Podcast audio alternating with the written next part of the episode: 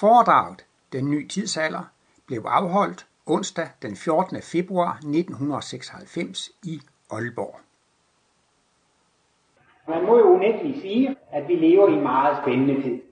Og jeg tror ligefrem, man kan sige, at det er den mest spændende tid i hele jordklodens historie. Det siger jo egentlig ikke så lidt, hvis man tænker på, at jordkloden måske er 4-5 milliarder år gammel. Det er virkelig en utrolig spændende tid. Og man kan måske ud fra en synsvinkel næsten sige, altså det der her, der er sket i de sidste århundreder, der er sket så meget, så der er sket mere, end det måske har gået i 10.000 og 100.000 år tidligere i jordkloden øh, udvikling. Når vi sådan ser på zoologien og botanikken og sådan noget, det er jo udviklingsepoker, som går over millioner og andre millioner af år. Men det er helt utroligt, hvad der er sket inden for de sidste 100 år. Martinus han fortæller, at det var en stor, stor opfindelse, dengang de fik en petroleumslampe i stedet for en telepros. Martinus oplevede jo også, at så kom der radio og flyvemaskiner og biler. Senere kom der telefon og fjernsyn, og i vore dage, så er det mobiltelefon, satellitter og computer og internet. Og Martinus taler jo altid om udvikling, og det er jo også noget af det bærende i kosmologien, at virkelig forklare, hvordan udviklingen stadigvæk skrider fremad og opad. Og øh, som Martinus ser det, så er udviklingen et resultat af erfaring. Altså den absolute basis for en udvikling, det er altså øh, oplevelse, erfaring, og det er altså også selvfølgelig, når man træner og øver sig, så er det jo også en erfaring, man gør det, så det er det. Og øh, der findes love for alle mekanismer i livet, og Martinus fortæller også, at der findes disse love for udviklingen. Og det er netop baseret på, at, at man har en mekanisme, der gør, at man kan opsummere alle tidligere erfaringer. Jeg skal ikke gå så meget ind på det måske her, men Martinus taler om reinkarnationsprincippet, taler om, hvordan resultatet af alle vores erfaringer og øvelser, de bliver summeret i nogle talentkerner, og de overlever så den fysiske krops død, ligesom frø og planter, eller planter, de har frø, de overlever også vinteren, og der har vi så alle talenterne, al informationen af de små frø, som overlever til næste forår, og så på analog vis, så har vi altså også resultatet af alle vores erfaringer i disse talentkerner. Så når vi bliver født i næste liv, bliver vi født præcis med de evner, anlæg og talenter, vi har opøvet tidligere. Derfor kan Martinus altså sige med så stor sikkerhed, at udviklingen den går fremad og opad. Det kan kun gå med større erfaringsdannelser, jo mere man ved, desto mere udviklet er han. Og et af de mest kendte citater af Martinus, det er nok det her citat med, der hvor uvidenheden fjernes, ophører det såkaldte onde med at eksistere. Og det vil altså sige, at når mennesker kan være onde og lave fejltagelser osv., så skyldes det ikke det, at man er besat af djævler og dæmoner, og der findes onde magter. Det skyldes simpelthen uvidenhed. Man ved ikke rigtigt, hvad det er, man gør. Og derfor er det jo så bare, jo flere fejl man gør, desto mere viden får, og desto mere udvikler man sig. Så. Men jeg nemlig tit diskuterer sådan med almindelige mennesker om, hvor udviklingen går hen af. Og så siger jeg altid, at det er jo klart, at udviklingen går fremad og opad, og mennesker bliver mere humane og kærlige. Og er sådan almindelige nutidsmennesker får en utrolig modstand, når man siger sådan noget. Men det tror jeg ikke på. Udviklingen, det går der tilbage. Der har altid været krig, og der vil blive ved med at være krig, og der har aldrig nogensinde været så store krige, og der har aldrig været så store sygdomme og epidemier, og der har aldrig været så mange kriser og nød og elendighed som i dag. Så det har altså været meget svært at overbevise, om så må sige, almindelige folk, om at udviklingen går fremad og opad. Vi lever nemlig i en meget speciel tid, som Martinus også har kaldt for Ragnarok.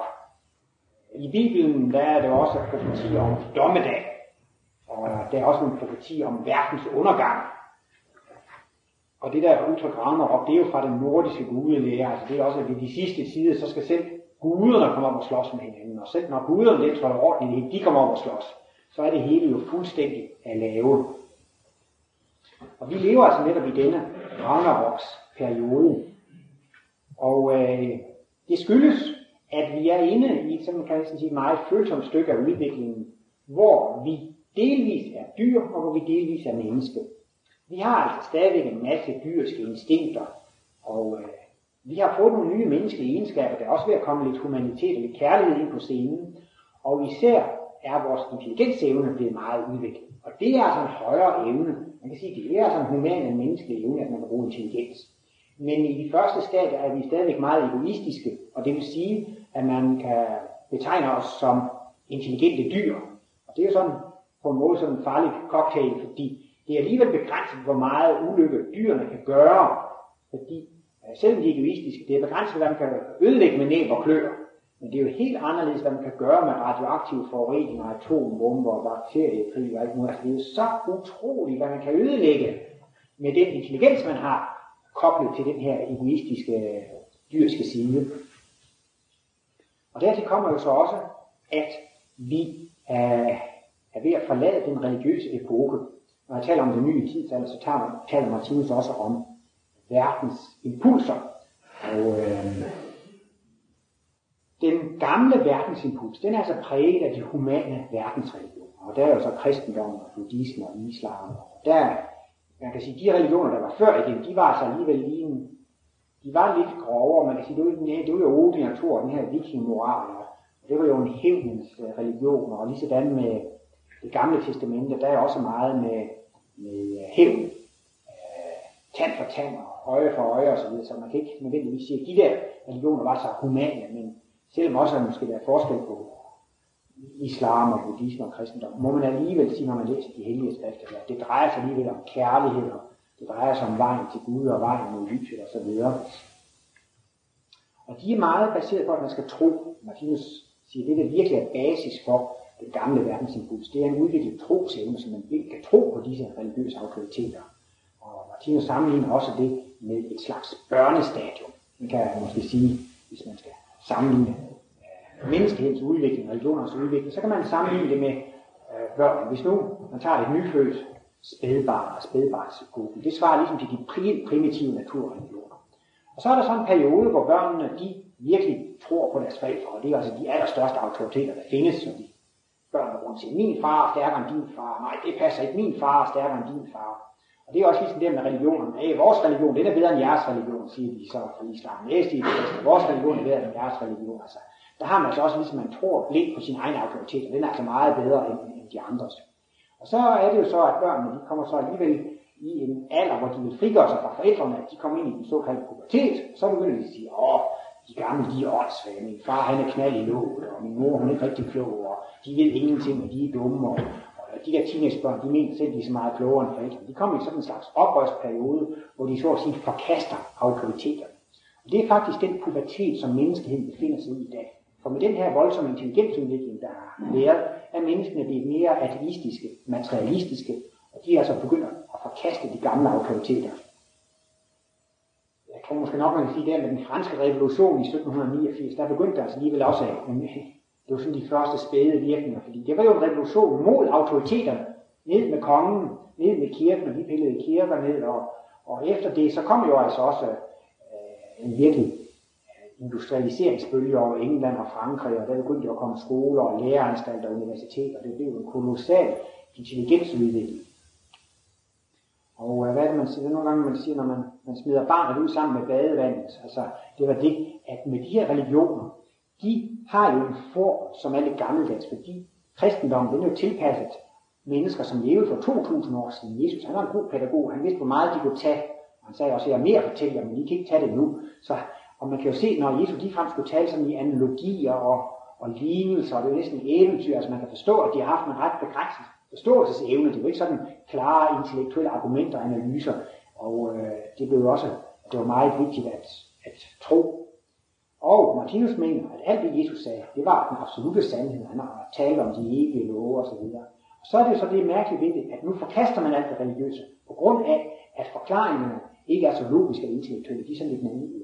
Og det vil altså sige, at man kaster faktisk sandheden ud, fordi man synes, at den er præsenteret på en naiv måde, altså ved alle de her dogmer og regler og så videre. Og det bevirker, at vi i dag har fået et, hvad Martinus kalder et religiøst, han kalder det et moralsk, et moralsk vakuum. Altså, før, da man havde det her, man troede på religiøse autoriteter, så var der ligesom alligevel en grænse for galskaben, fordi man var alligevel bange for at blive straffet af Gud, eller man havde jo alligevel nogle religiøse forskrifter, som altså ligesom satte en grænse for, hvor meget ondt eller hvor meget galt man kunne gøre. Men i det øjeblik, man så ligesom har skibet religionerne osv., så, så siger menneskene jo, de er materialister, jamen vi er jo universets herrer, og aldrig har udviklingen været så høj, som den er her på jordkloden, og jeg mener, der kan man roligt lave en atombombe og snide den på millioner af andre mennesker, fordi der er ingen Gud til at straffe. Ligesom, det kan vi bare gøre, hvis vi har lyst til det. Vi slår bare vores fjender ihjel, så er vi af med dem, og så er det problem løst. Og øh, det er så netop også den periode i jordklodens historie, hvor det her dommedag skulle være den her Ragnarok-periode, den er altså helt bestemt til at være i den periode der, hvor man er dette intelligente dyr, der lever i dette moralske vakuum, hvor man har kastet de gamle trosreligioner væk, men altså også kastet de gamle evige sandheder væk. Man kan sige, hvis man ikke selv vidste, hvad der var rigtigt, så var det jo så kunne man jo gå og lave mange ting og blive meget ulykkelig. Jeg tror også, mange kristne i tidligere tider har oplevet, at hvis de levede efter det, som Jesus sagde lidt sagde i kirken, så det gik så helt galt. Men hvis de for en gang skulle, skulle gå oprør og gå imod det, de sagde i kirken og så videre, så tror jeg tit, at de har fået en, en, en, en, en svær skæbne og en tung skæbne. Fordi at de jo faktisk går imod kærlighedsloven og så videre, hvis de gik imod Jesu forkyndelse. Så hvis man ikke selv ved bedre, så er det absolut klogt tro på dem, der ved bedre. Så går det ikke så galt. Men målet med udviklingen er, at vi skal blive selvstændigt tænkende væsener. Vi skal selv forstå livet. Vi skal selv forstå livets mekanismer. Og derfor er det altså kommet en ny epoke. Og efter denne pubertetsepoke, hvor man så ligesom gør revolte mod de gamle autoriteter, så skal man jo vokse frem til at blive sin egen autoritet, så skal man vokse frem til at blive selvstændig, så skal man jo vokse frem til at blive voksen, en voksen, som kan klare sig selv. Og øh, der kommer så altså Martinus kosmologi ind i billedet. Og Martinus kosmologi, det er en håndbog i at iagtage livet. Martinus han beskriver alle livets love og mekanismer, og han ønsker absolut ikke, at man skal tro på det, han har skrevet, men han ønsker, at man selv skal undersøge det. Man kan altså ligefrem sige, at Martinus kosmologi, det er en hjælp til selvstændig tænkning. Der mangler man sådan lige snuser til det, og så siger de, at det er jo bare en ny religion, og det er en ny sekt, og ja, ja, de tror på reinkarnation, og de tror på det og det, og det er bare en ny tro. Men hvis man virkelig studerer Martinus' værker til bunds, og virkelig ser den måde, han arbejder på, analyserer og skriver på, så forstår man virkelig, at det er en hjælp til selvstændig tænkning. Det er en hjælp til selvstændig forståelse af livet, og det er også ligefrem en, en hjælp til, at man selv skal komme til at forstå livsmysteriets løsning. Martinus bruger det udtryk, hvis man læser alle hans værker og teoretisk kan forstå det, han har skrevet, så får man ligefrem teoretisk kosmisk bevidsthed. Han siger jo selv, at han gik igennem den store fødsel, han gennemgik en indvielse, og han fik altså en kosmisk bevidsthed. Han fik adgang til den viden, der fandtes i universet, han kalder ligefrem. Ja, alle disse livslove, som han har beskrevet i sin litteratur, dem har han ikke opfundet. Det er ikke ham, der er ansvarlig for dem. De eksisterede også før Martinus blev født. Det er jo altså evige realiteter, så det er sådan set ikke der er tit en anden filosof, der altid har tænkt, og så synes man, han er klog, fordi han har udtænkt den teori. Men i den forstand er Martinus ikke filosof. Han er på den måde ikke siddet og udtænkt nogle nye teorier. Men han har altså haft en kosmisk evne, en fuldt udviklet intuitionsevne, til at opleve livsloven, opleve de evige sandheder. Og så har han så altså gjort det øh, begribeligt for, hvad kan man sige, jordmenneskelig intelligens. Og derfor har Martinus altså til disse evige sandheder måtte argumentere med i, i uh, intelligensmæssige logiske tankerækker for at vise, at de ikke er tanker, at de evige sandheder, at de virkelig er sande. Martinus, for ham var det selvklare, øh, selvoplevede sandheder. Men for folk, som ikke har den kosmiske evne, så kan det ikke fremstå som selvklare sandheder. Og så har Martinus altså virkelig arbejdet på at vise, hvordan man kan komme til det af intelligensmæssig vej ved at analysere og bruge logikken og forstå tingene. Og derved taler Martinus altså også om den nye verdensimpuls. Og hvis den gamle verdensimpuls med de humane verdensregioner var baseret på tro, så er altså det karakteristiske for den nye verdensimpuls, det er altså viden. Og det kan man altså også sige, det er jo så også ligesom varemærke eller slagord for den nye verdensimpuls. Det er viden, eller videnskab. Og øh, der er der også nogle astrologer, som taler om, at nu er vi ved at gå ind i en ny tidsalder. Den gamle tidsalder, det var fiskernes tidsalder, og nu er man så ved at gå ind i vandmandens tidsalder og jeg er ikke sådan en ekspert i astrologi, men jeg har forstået så meget på det altså også, at landmanden skulle også stå for viden og forstand og intellekt. Og det stemmer jo så på det punkt meget godt med kosmologi, at det virkelig er en ny øh, tid, vi går ind i, hvor det, hvor det virkelig skal være altså forståelsen og intellektet, der skal sættes i centrum, fordi øh, der er også mange, der venter på det her med Kristi genkomst, at Jesus skal komme tilbage og frelse verden. Og så forestiller man sig måske på ny, at det skal komme en verdens frelser, og så skal man følge ham Næsten ligesom en flok får følger en hyrde, men det er altså ikke slutstationen på udviklingen, at nogle mennesker blindt skal følge en autoritet. Meningen er, at vi skal blive vores egen autoritet, og det er faktisk det, vi alle sammen skal blive i Kristusvæsener. Martinus forklarer så, at jordkloden, det er også et levende væsen, lige så vel som vi er levende. Det forklarer han allerede i sin første bog, Livets bog, Benit, som blev udgivet i 1932. Og nu i de senere årtier er det også flere biologer og økologer, som er kommet ind på, at jordkloden opfører sig faktisk som et levende væsen.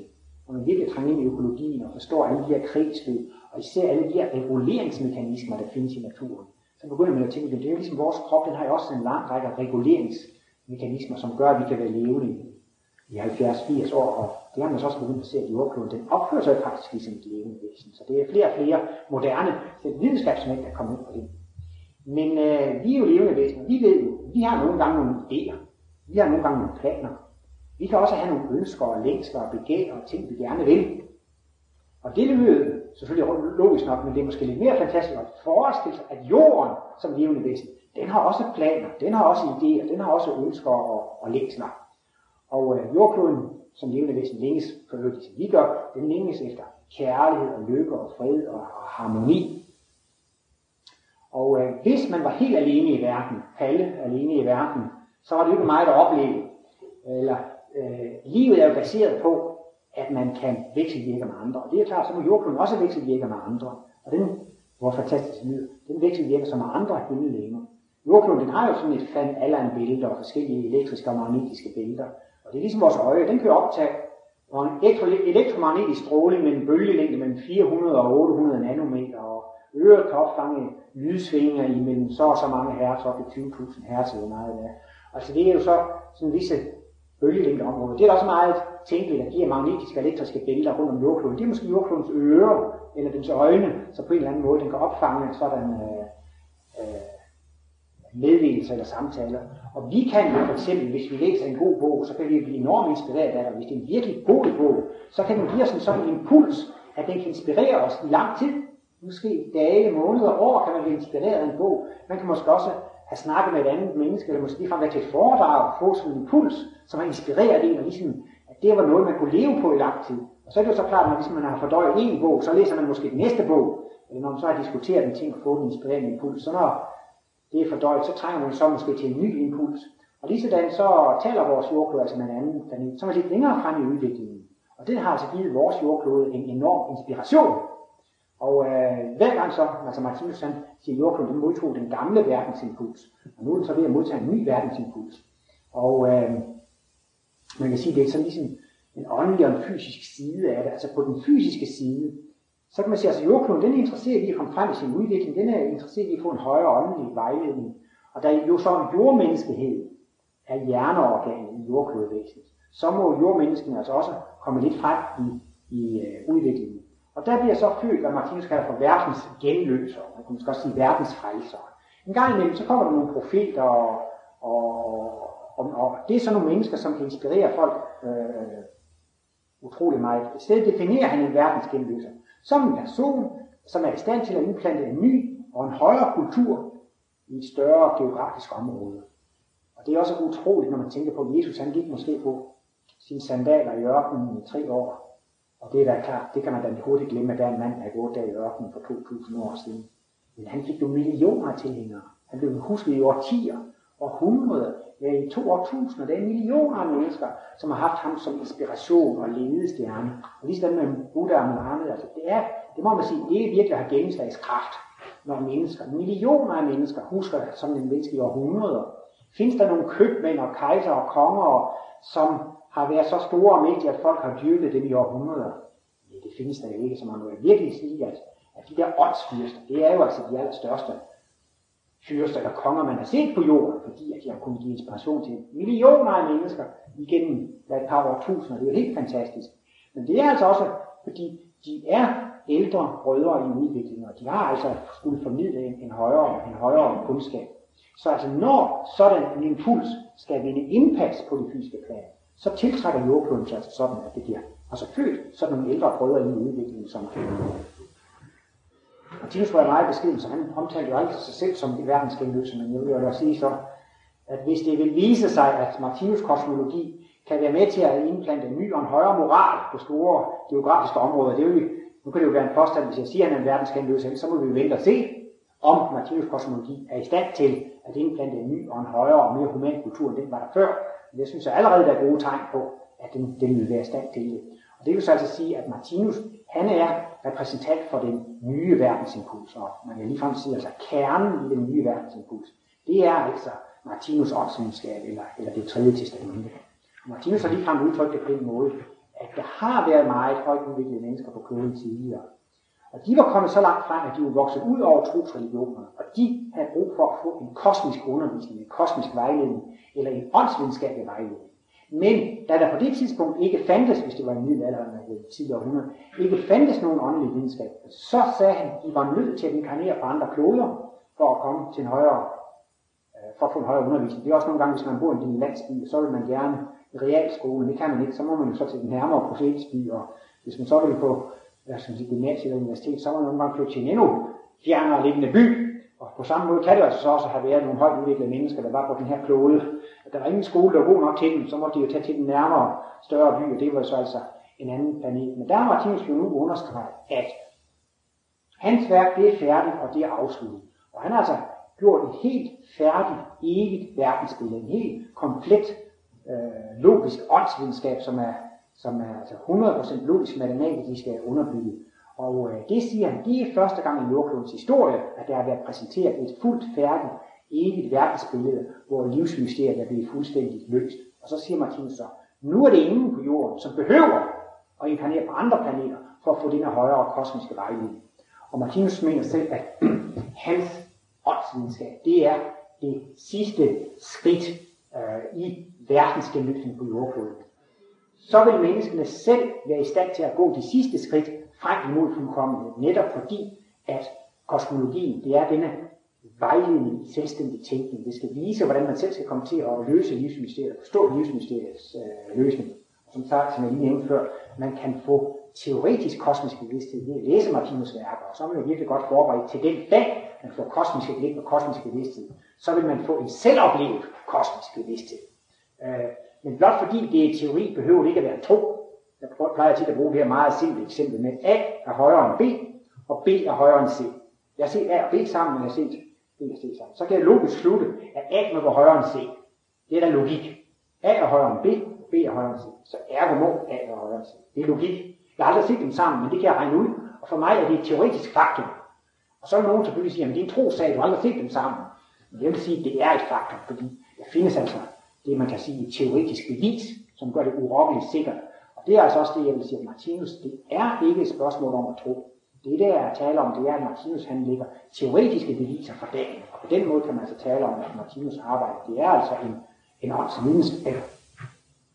Og det han ønsker med alle sine teorier, det er jo faktisk at gøre folk mere opmærksomme.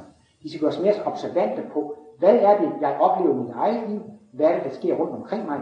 Og hvis man virkelig læser Martinus kosmologi har det i baghovedet og prøver at se verden gennem disse øjne, så vil man, når man ser tv-avisen, og når man læser avisen, og når man læser på universiteter og læreanstalter, se, at det bekræfter Martinus teorier. Også hvis man hele tiden oplever sin egen skæbne og alle de personlige indtryk og impulser, man får, så vil man efterhånden også se, at det stemmer med Martinus analyser. Og det er så det, at når det er bekræftet med selvoplevelse og med så er det bliver vores egen viden. Så ganske gradvist, når man begynder at interessere sig for Martinus kosmologi, så går det mere og mere over fra at være Martinus viden til at være min egen personlige viden. For er det bekræftet ved mine personlige oplevelser og min egen logik, så er det min personlige viden, selvom Martinus der begyndte med mig. Det er så det, det er proceduren i åndsforskning, at man skal ikke acceptere noget af det, Martinus har skrevet, fordi at han er en vis autoritet på det område. Han ønsker virkelig, at man skal være uhyre skeptisk til alt, hvad han har skrevet, fordi han mener også, at det tåler virkelig den højeste skepsis. Man kun skal acceptere det, når man kan se det, det bekræftet. Og det kan man så altså sige, at det vi er på vej ind i en ny tidsalder, der er vi virkelig på vej ind i en åndsvidenskabelig tidsalder. Og det skal hjælpe menneskene til at skabe et kærlighedsparadis på jorden. Når man ikke kender livslovene, så handler man i blinde. Kemikeren ikke ved, hvordan kemikalierne reagerer. Hvis han vil, så må man blande dem sammen og se, hvad der sker. Og nogle gange så eksploderer det. Og overleveren, så kan man måske skrive det eksplosivt blandt de der ting sammen. Men der er altså risiko for ulykker, når man ikke ved, hvordan tingene fungerer. Og det er så altså det her altså åndsvidenskaben og kosmologi. Det skal hjælpe folk til at forstå livsloven, så man præcis ved, hvad der sker, når man gør det og det, så bliver konsekvensen det og det. Og når man gør det og det, så bliver konsekvensen det og det. Og når man ved det, når man virkelig har lært at kende forskel på godt og ondt, så vil man også være i stand til bevidst at konstruere en lykkelig skæbne. Man kan kun lave en lykkelig skæbne for sig selv ved at lave en lykkelig skæbne for andre. Og det vil så altså virkelig hjælpe menneskene her og skabe et fredens og, og, og lykkens paradis på, på jorden. Se, øhm, det var det her med dommedag og Ragnarok og, og de sidste tider. Og det er også altså mange, der tager det meget bogstaveligt med, at de sidste tider, der er også nogle religiøse sekter, der mener, at det er verdens undergang, og den og den dato der, så har de listet ud, at så går verden under. Men indtil videre, så er det gået videre. Og Martinus mener altså også, at det er et symbolsk udtryk. Og det, det skal udtrykke, det er det, at dyreriget, det skal gå under. Og det er det, der er verdens undergang. Det er dyrerigets undergang. Eller verdens ende, det er altså dyrerigets ende. Det er selvfølgelig også en meget dramatisk afslutning. Og det sker altså også med visse dødskramper. Og så skal der fødes en, en ny tid, og det er altså også visse fødselsved. Så det er altså et dyrerige, som skal gå under. Det er verdens undergang, men det skal komme et nyt, rigtigt menneskerige, som skal fødes. Og det er lige præcis den periode, vi er i. Og det er jo altså meget dramatisk, for det er både dødskramper og fødselsvejer i en blanding. Og øhm, Ja, så kunne man også lige gøre det andet færdigt der. Altså, jeg, så jeg kommer lige til at sige det der med, at, at, at de her verdensimpulser, de, øh, de, de, giver sig altså, udslag, de får fodfæste ved, at der, altså, der ligesom er ældre brødre eller udvikling, der, der bliver født ind på jorden. Men Martinus siger også generelt, at det påvirker hele jordklodens åndelige atmosfære. Og øh, nu kan vi jo se, at udviklingen er gået så utrolig hurtigt frem. Vi nævnte den tekniske udvikling. Martinus siger, den absolute baggrund for, at den tekniske udvikling har kunnet gå så stærkt, det er, at jordkloden har fået en impuls fra en anden planet. Og når jordkloden altså får som en, en inspiration, så er der altså også åndelige væsener i jordklodens aura, i jordklodens, som er med til at inspirere kunstnere, videnskabsmænd og opfindere. Og det vil også sige, at mennesker i bredere lag kan også blive inspireret af denne nye verdensimpuls, fordi det ligger, ligger i jordklodens åndelige lemmer. Og det vil altså sige, at der har jo også været mange, øh, hvis man taler altså om, at der er forskning, altså kosmisk bevidste væsener, som er knyttet til jordkloden. Og det vil så også sige, at hvis der kommer flere, flere åndelige væsener, for eksempel visdomsvæsener med en høj udviklet intelligens, så kommer det jo ind i jordklodens åndelige lemmer, mennesker øh, af den type. Jeg kan måske lige kort sige, at der har været en artikel i Kosmos for et par år siden, som hedder De kosmiske kræfter bag verdensgenløsningen. Det er en alligevel lidt speciel artikel og en meget interessant artikel, De kosmiske kræfter bag verdensgenløsningen. Og der skriver han lidt af den mekanisme med, hvordan når jordkloden får sådan en åndelig impuls, så er der altså også åndelige væsener, som kristusvæsener, som inkarnerer i jordklodens. Og det vil altså også sige, at når jordkloden får mere intuition, så kommer der altså også flere væsener fra den guddommelige verden, som inkarnerer i jordklodens aura eller jordklodens sfære. Martinus bruger ordet forsynlig på to måder. Nogle gange bruger han det helt synonym med guddom, som man nogle gange gør. Men han siger også nogle gange forsyn, det er altså en gruppe åndelige væsener eller kristusvæsener, som er knyttet til jordkloden. Siger også nogle gange, når vi dør og går ind i den åndelige verden, så går vi ind i jordklodens åndelige lægemer. Så den åndelige verden, vi oplever efter døden, det er altså jordklodens åndelige lægemer. Og det er altså, den nye verdensimpuls har jo altså bevirket, at der er sket en hel masse jordklodens åndelige lægemer. De mennesker, som så arbejder med opfindelser og kunst og videnskab osv., de kan blive inspireret af den åndelige verden. Og derfor er det jo ikke bare verdenskendelsen, de er altså også de brede masser. Og det er jo faktisk altså ved hjælp af disse åndelige væsener, som har kunnet inspirere opfinder videnskabsmænd, at det er sket en så kraftig teknisk udvikling. Så Martinus mener altså, at hvis disse åndelige væsener ikke var inkarneret i jordklodens åndelige legemer, så ville den tekniske udvikling ikke være gået frem med sådan en, en, en rekordfart. Og jeg synes også, man kan sige, og det var Martinus også selv inde på, han oplevede at se Uri Geller i fjernsynet. Og han sagde også, der i 1973, han ville se, at det kom som en ekstra impuls til jordkloden. Og altså sådan en, hvad skal man sige, sådan en lille, den lidt mere koncentreret udløsning. Han sagde blandt andet, der blev det typisk og det okulte frigivet. Og der var så også Uri Geller redskab for noget af det. Fordi Martinus sagde, når han kan komme frem i fjernsynet og vise det der, for millioner af mennesker, i hvert fald i hele Europa, og måske også andre verdensdele, så er det jo også en massiv påvirkning af mennesker. Det er jo begrænset, at man kan holde et foredrag for 20 mennesker, men det er jo helt andet at komme i fjernsynet. Så for millioner af mennesker i tale, der kan man jo virkelig tale om, at det er en verdensimpuls. Og det kan man så også se, hvis man ser på TV2 og TV3 og møde med Luko og det ukendtes verden og hvad alle de der udsendelser hedder. Man kan jo virkelig se også, at denne nye åndelighed, denne åndsvidenskab, den trænger jo ind til masserne, takket være også fjernsyn, så den trækker jo også ind på den måde. Og så vil jeg godt lige gå tilbage til dommedagen igen, og til jordkloden. At jordkloden, den har så altså bestemt sig for, at nu kommer den til at være mere human og kærlig. Og den vil også til at være mere human og kærlig over for, for dens egen mikroorganismer. Ligesom vi engang imellem kan sige, nu vil jeg til at leve sundere, nu vil jeg til at gøre noget for min sundhed. Det kan ligefrem være, at man går så radikalt til værks, at man faster. Og så, når man faster, så, så skyller man jo igennem og renser ud, og der er også en masse celler, der dør, og der er en masse fedtceller og fedtvæv, som bliver nedbrudt, og en masse giftstoffer, som har ligget overvis og opløst det, det, det forsvinder også, og det bliver en rigtig udrensningsprocesser. Så føler man sig så glad og veloplagt bagefter, og så lever man sundt. Og, og der kan man sige, altså der har han så gjort sig fri af en masse giftstof, og Martinus taler altså sådan billigt om, at jordkloden just nu er ved at lave en åndelig udrensning.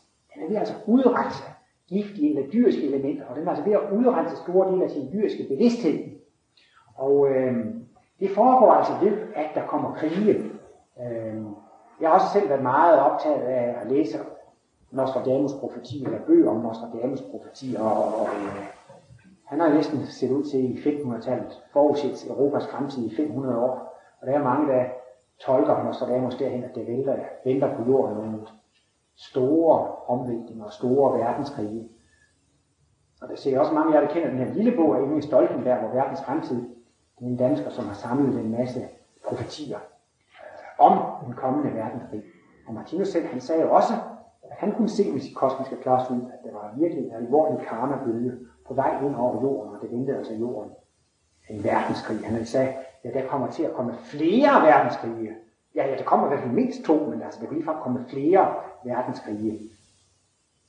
Og det synes man jo, det er så, så forfærdeligt, og i alle fald også med mennesker, der sådan får budskab fra den åndelige verden. Og det er sådan, hvor der er det faktisk ret massivt, hvad det findes om profetier om en kommende krig. Og Martinus selv sagde, han kunne ikke sige, hvornår den kom, men han har altid sådan haft på fornemmelse, at den kom omkring århundredeskiftet. Men han sagde, han havde ikke ret til at undersøge sådan noget. Han øh, havde kosmisk bevidsthed og havde en lang række psykiske åndelige evner, men han sagde, at han brugte ikke, for eksempel Jesus, han lavede mirakelhelbredelser. Det sagde Martinus, den afdeling af den kosmiske bevidsthed måtte han ikke bruge. Den afdeling, det hørte ikke med til Jesus, altså til Martinus mission at lave mirakelhelbredelser. Det skulle Jesus jo gøre for at blive en autoritet, så folk kunne tro blidt på ham. Martinus fortalte også, at han næsten spontant kunne gå ud af kroppen, og han kunne mærke andre folks sygdomme, og, og han ønskede slet ikke at have åbent for alle de der åndelige. Da han fik kosmisk bevidsthed, så fik han åbenbart åbent for hele registeret af alle de der åndelige egenskaber. Han bad altså om at kæmpe for at få lukket nogle af de der, så han kun skulle bruge sin kosmiske bevidsthed på at arbejde med de kosmiske analyser. Og derfor er det jo ikke så overraskende, at Martinus siger, at han er ikke ret til at have lov til at prøve på at undersøge, hvornår en eventuelt øh, krig skulle begynde. Martinus refererer jo også til, at det står i Bibelen, Ingen kender timen og dagen uden Gud eller Herren selv. Og det er altså ligesom, der kan jo nok være mange profetier og gætterier, men i virkeligheden, så er det altså kun Gud, der, der ved det. Og hvis I har læst den fjerde symbolbog af Martinus, som er udkommet her for nylig, så det aller sidste symbol, symbol nummer 44, der er der et symbol, som hedder elsker ved andre. Og det er altså en artikel, som er skrevet i 30'erne, nogle eksofen, der er lige 6-7 år før 2. verdenskrig. Det er næsten også sådan en slags dommedagsartikel, han skriver der, I elsker ved andre. Og der er han og det er ikke bare nogen mener det anden verdenskrig, men det er ligesom generelt hele Ragnaroks-perioden, han er inde på der. Og der siger han altså også, at de der krige og de der ulykker, de vil komme som en tyv om natten. De vil komme, når folk de venter det mest. Og øh, der er også nogle profetier om, at krigen kommer, når folk tror, at der taler om fred. Så nu er det måske også farligt. Nu er det ligesom om, at nu er der fred i Jugoslavien og fred i Israel og, og så videre. Så, så det kan måske også være vist et foruroligende tegn, at der, der er ved at være fred ifølge de der profetier. Så skulle krigen måske komme når man mindst ventede det. Så er der selvfølgelig nogle mennesker, der har sat sig ned og prøvet på at meditere og mobilisere tusindvis af mennesker for, at man skal meditere på og bede om, at denne krig ikke må komme, fordi det er så forfærdeligt, at denne krig kommer. Men hvis man har forstået Martinus udviklingslære, så vil man forstå, at man kan ikke ændre andre menneskers udviklingstrin ved bøn eller meditation. De har måske prøvet også at lave et forsøg med at bede og meditere for, at det ikke måtte være noget kriminalitet i Washington i USA, og de har jo koncentrere. Og så så man så også, at kriminaliteten faldt med 25-30 procent i den periode, man mediterer. Martinus siger jo, bøn og meditation, man kan give folk livsløst og livskraft og inspiration og styrke og kraft osv. Men altså, da de så holdt op med at meditere, så, så begyndte det der kriminalitet jo igen. Og det er det, at man har jo ikke lavet forbrydermentaliteten op. Altså de der forbrydere, de er jo stadig primitive. Og det kan man ikke ændre ved meditation. Man kan ikke bede for løver og tiger og gorillaer og chimpanser ved, om de skal blive til mennesker. Man kan ikke ændre et andet levende væsens udviklingstrin ved, ved bøn eller meditation. Der er kun én vej, det er altså erfaringsvej. Men bøn og meditation har som sagt den effekt eller virkning, at det kan give folk inspiration eller kraft eller styrke til at tåle en, en tung skæbne. Men det kan ligesom ikke ændre på livsloven, og det kan ikke ændre på dette. at kan kun udvikle sig gennem at gøre erfaringer. Jeg snakker for mig. Som men det, det er jo så også, synes jeg, er et meget spændende træk ved hele Martinus kosmologien. Det er det, han viser, at han retfærdiggør mørket og viser meningen med mørket. Det viser Martinus. Uden kontraster, ingen livsoplevelse. Hvordan kan man lave et sort-hvidt foto, hvis det ikke både er hvid og sort farve? Hvad var yin og yang uden den sorte farve? Man kan ikke være lykkelig, hvis man ikke tidligere har været ulykkelig. Altså, eller Man kan selvfølgelig godt ønske, at verden var konstrueret sådan, at man var rundt og var lykkelig hele tiden. Men hvis man så aldrig har prøvet at være ulykkelig, så vidste man ikke, at man var lykkelig. Man ville ikke sætte pris på det, og så ville det også være spildt. Så man kan kun opleve én ting på, på, på basis af kontrasten. vi ved også kun, at det er dejligt varmt herinde, fordi at det er koldt udenfor. Man kan kun vurdere, om det er koldt eller varmt, hvis man har oplevet begge kontraster. Man kan kun vurdere alle livsoplevelser. Det er jo en sammenligning med andre oplevelser, og der, kan man, der er altså alle kontraster lige nødvendige. Derfor siger han, mørket og lidelsen, det er gode, det er et plus for det levende væsen. Uden kontraster, ingen livsoplevelse. Men så er kontrasterne noget plus. Og der er det sådan, allerede i begyndelsen af livets bog kommer med det her geniale udtryk. Det behagelige gode og det ubehagelige gode. Og lyset og lykken og kærligheden og velværen, det er jo så det behagelige gode. Men som sagt, smerten og lidelsen, den kontrast, det er ikke gode. Det giver os livsoplevelse, men det er bestemt ubehageligt. Så smerten er ligesom det det ubehagelige gode. Men i slutningen af, eller i Mosebøgerne der, det er altså i begyndelsen af Bibelen, men der, da Gud havde skabt hele verden på seks dage, så siger Gud jo, se alt er så godt. Og Martinus mener, at Gud har ret. Og det er altså det, Martinus, alle samtlige Martinus analyser viser, at alt er så godt. At alt er gennemsyret af kærlighed. Og smerten og lidelsen, det er virkelig en kærlighed i forklædning. Og det er netop set i et evighedsperspektiv, så er kontrasterne nødvendige. Og i al evighed må vi have adgang til at opleve begge kontraster. Hvis det var sådan, at det var et evigt paradis eller et evigt nirvana, så ville det være sådan, at man sagde, fra nu af må du ikke opleve noget nyt. Fra nu af må du kun opleve kærlighed, lys, lykke. Så siger Martinus, det er jo faktisk det samme som din dødstop. Fordi til sidst så vil livsoplevelsen forsvinde. Man må i al evighed have adgang til at opleve kontraster. Der taler Martinus om det her spiralkredsløb, hvor man kan veksle fra en åndelig til en fysisk verden. Men set i det kortere perspektiv, så er smerten og lidelsen det, der giver os humanitet og kærlighed. Resultatet af at selv have lidt, det er, at man får medlidenhed. Har man selv følt problemerne, så får man medfølelse. Og det siger Martinus altså. Smerten, lidelsen og problemerne, det giver mennesket den mest guddommelige evne, det overhovedet kan få. Og det er humanitet og kærlighed. Og det er under den synsvinkel, man skal se disse krige. At hver eneste krig producerer pacifister. Efter hver eneste krig er der folk, der ikke længere vil gå i krig. Men en krig er ikke nok til at gøre alle mennesker pacifister. Der er stadigvæk nogen, der godt vil slås med i Jugoslavien. Og der er nogen, der er lidt af det. Og man kan faktisk sige, at vi bliver ved med at være kamp på jorden, så længe der er nogen, der vil slås. Og det er næsten ikke noget at gøre. Så vi må vente på, at selv de to sidste og største idioter får slåsset færdigt uh, øh, før. Det er ikke, man kan, man kan holde det lidt hen, og man kan holde det lidt i ave, men altså, der hvor man ikke vil høre, der må man føle, og man kan jo se, at Jesus, han sagde, vil du slå på den venstre kind, skal vende den højre kind til. Den, som dræber ved svær, skal selv blive dræbt ved svær, og stikke svært i skeden. Altså kristendommen var en 100% pacifistisk religion. Men på trods af det, så er de kristne lande alligevel blevet verdens bedste krigere. Der er ingen lande, der overgår de kristne lande med hensyn til at lave atombomber og våben og missiler. Og det siger Martinus, det viser så bare, at det er ikke et viljespørgsmål at blive en Det er et udviklingsspørgsmål, og tingene tager sig tid. Så de her 2.000 års pacifistisk prædiken, det har altså ikke været nok. Og det er så altså der, hvor man så ikke forstår teorien, så må man altså føle praksis. Men øh, der sagde Martinus jo tit, at Skandinavien det var en beskyttet zone. Og det øh, begrundede han med, at skandinaverne var så humane, at de ikke ville krig mere. Og han taler generelt om en kosmisk lov for beskyttelse. Man er selv beskyttet i samme grad, som man beskytter andre. Det vil sige, at man ikke kan inde og påføre andre lidelse i et bestemt område, der vil man ikke selv blive påført lidelse. For også som Martinus viser, alt i livet har en mening. Alt er udslag af fornuft og kærlighed. Hvis jeg havde fået nogle lidelser på et vist område. Jeg havde lært af lidelserne, og jeg var blevet færdigudviklet på det område. Hvis jeg så skulle blive ved med at få lidelser på det område, havde det ikke noget formål længere. Det ville simpelthen være det rene sadisme, eller det ville altså ligesom være, være, være ondskab eller plageri. Men det siger Martinus, sadisme og meningsløse ting findes ikke i livet.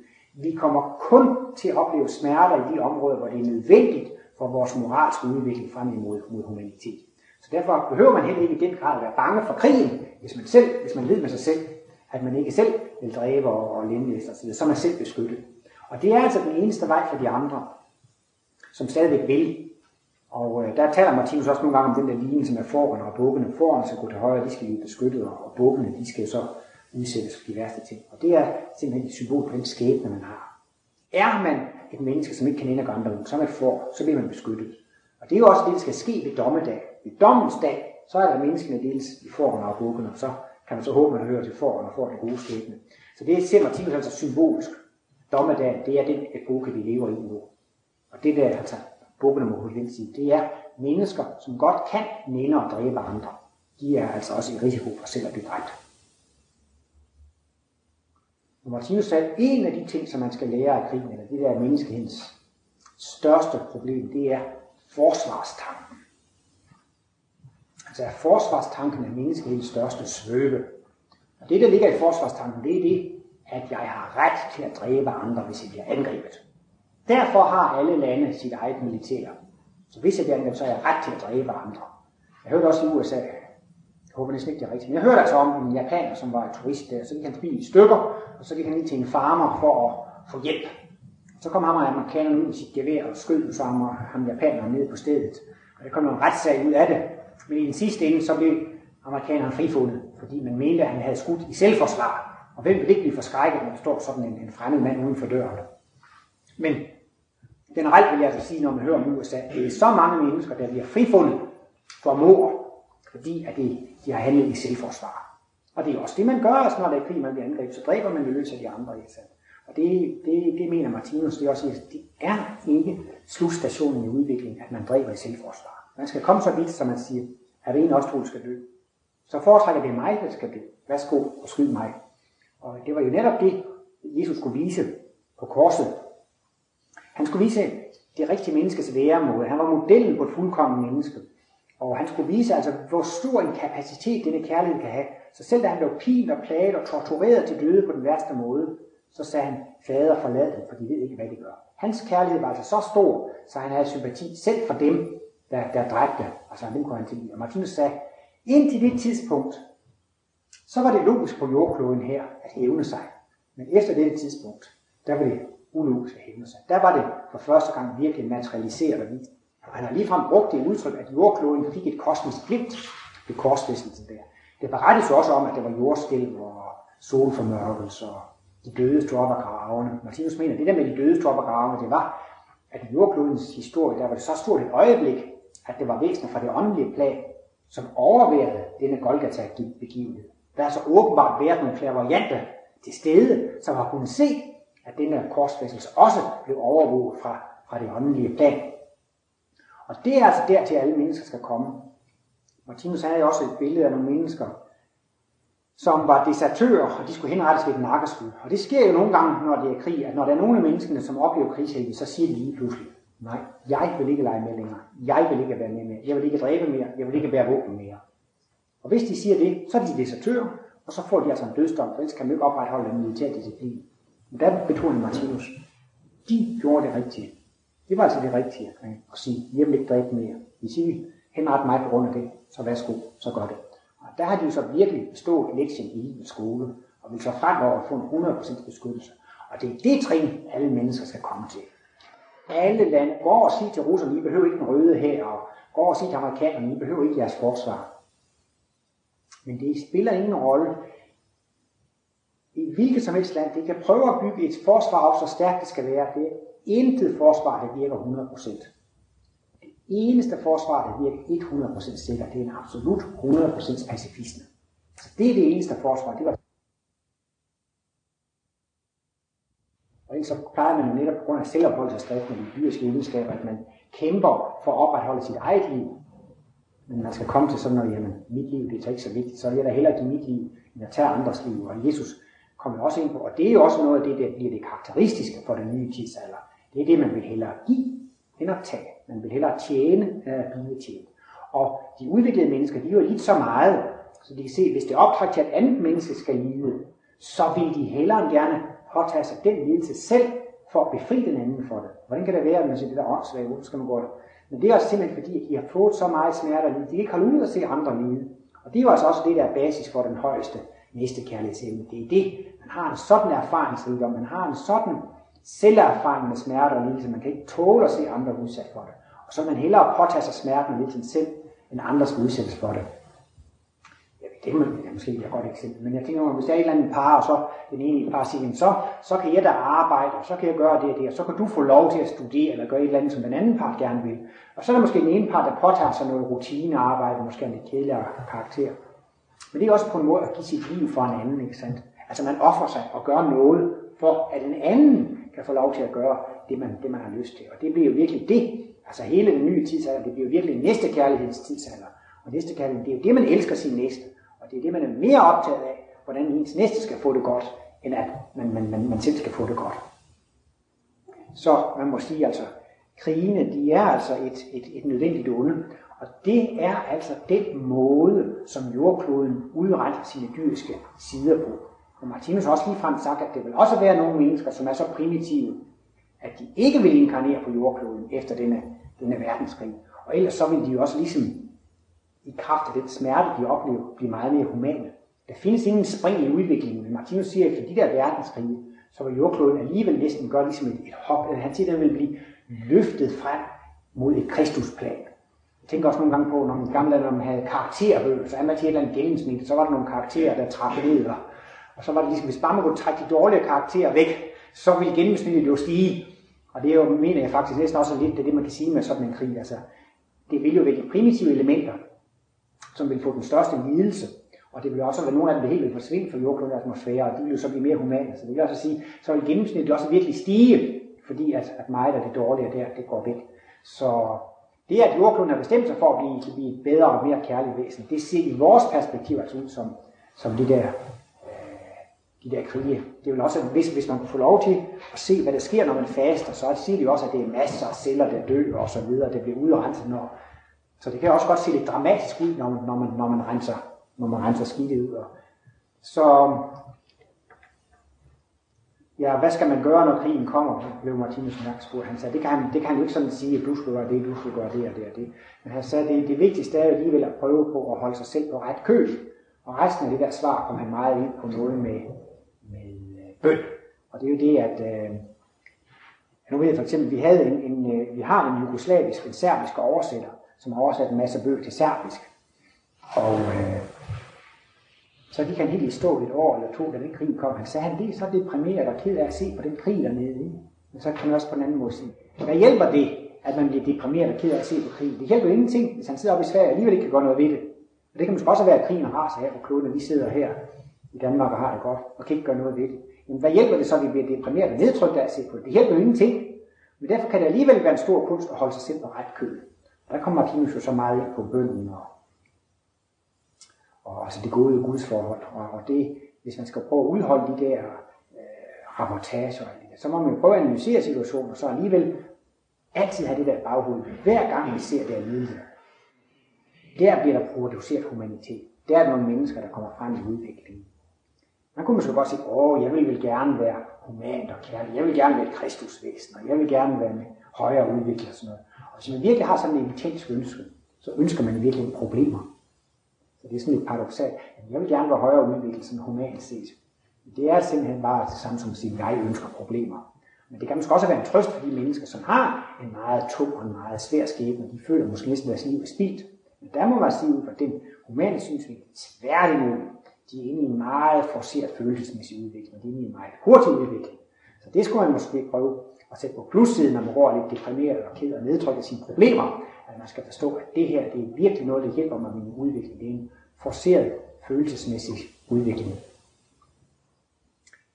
Og øh, denne kommende tidsalder, det bliver jo virkelig en kærlighed, en harmoni, en retfærdighedens tidsalder. Og øh, Martinus han er meget forsigtig med at sætte år og sætte tal på de her udviklingsforløb. Men han har alligevel så bestemt sig for at bruge de her 3.000 år. Og der siger han så, om 3.000 år vil der være et fredens paradis på jorden. Der vil altså være etableret verdens forenede stater. Og det er ikke engang bare ved det, at staterne er blevet forenet I virkeligheden vil verden blive til én eneste stat, hvor alle jordens ressourcer vil blive delt ligeligt, og der vil altså opstå et 100% retfærdigt politisk system. Men der er måske alligevel så lang vej til de 3.000 år, men en gang imellem kunne han sige, om 500 år vil der blive ført kristuspolitik. Og det er måske nok netop det, hvor man så selv politikerne og sådan noget øh, kommer ind på, at det, det er vigtigt at, at give end at tage, det er vigtigt at tjene end at blive tjent. Det er måske også så meget sammen. Jeg tænker nogle gange på de der problemer, der er ved at opstå over i de baltiske stater, Estland, Letland og Litauen. Der er russerne jo kommet i mindretal. Og de russer, de bliver behandlet meget dårligt nu af Estland og Litauer. Det er meget let at forstå. De er jo før været undertrykt. Så nu, får, nu bliver russerne, de kan ikke blive statsborger, de kan ikke have stemmeret, de kan ikke, fordi de arbejder. Folk, og russer kan ikke få lov at læse på universiteterne og sådan noget. Men det giver jo problemer. Hvis de virkelig skulle have handlet efter Kristusprincippet, så skulle valgerne læse det og sige, ja, vi har jo gået så forfærdeligt meget imod, og vi har lidt så meget. Men nu vil vi jo virkelig se til, at russerne ikke skal lide. Så vores første politik skal være, at russerne i vores land, de skal have bedre vilkår, end vi selv har det. Så nu vil vi virkelig sørge for, at russerne har det godt, og sørge for, at de får fordel frem for os. Og det er selvfølgelig for mig et begæret, men det var jo altså Kristuspolitik. Det var jo virkelig at sige, det er vigtigt, at vores gæster har det godt, men vi selv har det godt. Og så vil de for øvrigt undgå alle de problemer derovre. Men netop det, at de så giver lidt igen af den samme mønt, og nu undertrykker russerne, som før undertrykte dem, så er det altså stadigvæk det gamle system med hævn. Og, og, altså, og derfor er der måske også stor risiko for, at der bliver mere krig netop derovre. Det er selvfølgelig også helt utopisk, men altså man kunne sige, så kom serberne der og invaderede Bosnien og Kroatien og sådan noget. Jamen, så skulle man sige, okay, vi vil, vi vil ikke slås, og værsgo, kom I bare og bo i de her huse, og kom I bare, I er velkommen, og I kan få mad, I kan få land, og I kan få mark her, og så videre. Man kan jo også synes, at det er helt absurd, ikke sandt? Men, men det er faktisk Kristus måden, altså, altså. Det må man hellere gøre, end at man begynder at dræbe og slå de andre ihjel og fjendtlige. Men det kan man slet, slet ikke, som jeg siger, forvente af mennesker på jorden i dag. Det er slet ingen politikere, der, eller få politikere, der er gearet til det. Fordi Martinus han definerede ikke nærmere, hvad han forstod ved den der kristuspolitik. Men der mener jeg alligevel, at, at så må det alligevel være om 500 år, så må alle politikere alligevel være be, belivet eller inspireret af disse kristusidealer. Det er jo det, der drejer sig om. Og, øh, og ja, altså, bedre at tjene, end at, end at selv at blive tjent, og hellere give. Og ikke, man skal komme ind på det, men øh, det er også meget med strejke, og sådan noget. Man er så bange for, at man ikke selv får nok i løn. Men altså i fremtiden, så vil det jo med, med en Kristusindstilling og hellere være det, man vil sige, jamen jeg vil hellere have for lidt i løn, end at have fået for meget i løn, for det vil da være ubehageligt, hvis jeg har fået mere betalt, end, end jeg har fortjent. Og så vil alle måske sige, nej, så meget behøver jeg ikke, og nej, så meget behøver jeg ikke. Og også det der, det er jo det, simpelthen med sporten. Så er Martinus inde på, hvis man skal løbe om kap, så når man kommer op til målstregen, så siger de andre, så stopper de hurtigste ved målstregen og siger, de andre, værsgo, kom ind over først. At man tænker snarere på de andre end på en selv. Og det vil i hvert fald det, der bliver karakteristisk for den nye, for den nye verdensepoke. Altså det bliver virkelig en sådan Kristus epoke, og Martinus siger jo, det at være kristen, det er ikke et spørgsmål, om man kalder sig kristen. Det er et spørgsmål, om man handler ligesom Kristus. Og det er altså det, som man så skal lære i alle livs forhold, og lære at handle ligesom Kristus. Hvor det hele tiden er de andres ved at vælge mere vigtige end en selv, og det er jo den rigtige næste kærlighed. Men når så alle er inde på den bølgelængde, hvem man skal tjene og hjælpe hinanden, så opnår man jo virkelig, at det bliver og så siger Martinus så med hensyn til de der krige, at, at øh, de er også i forbindelse med menneskers problemer nogle gange, ligesom sådan på en trøst, man siger, ja, men hvad gør det egentlig, at man nu har nogle smerter og lige nogle problemer, når man sker i krig? Når man tænker på, hvilken umådelig lys og lykkelig fremtid, det ligger og venter på menneskeheden. Så vi må altså nok igennem nok nogle besværligheder, nogle svære epoker. Men det skulle altså være til at bære over med, fordi vi har en så umådelig lys og lykkelig fremtid der venter på os.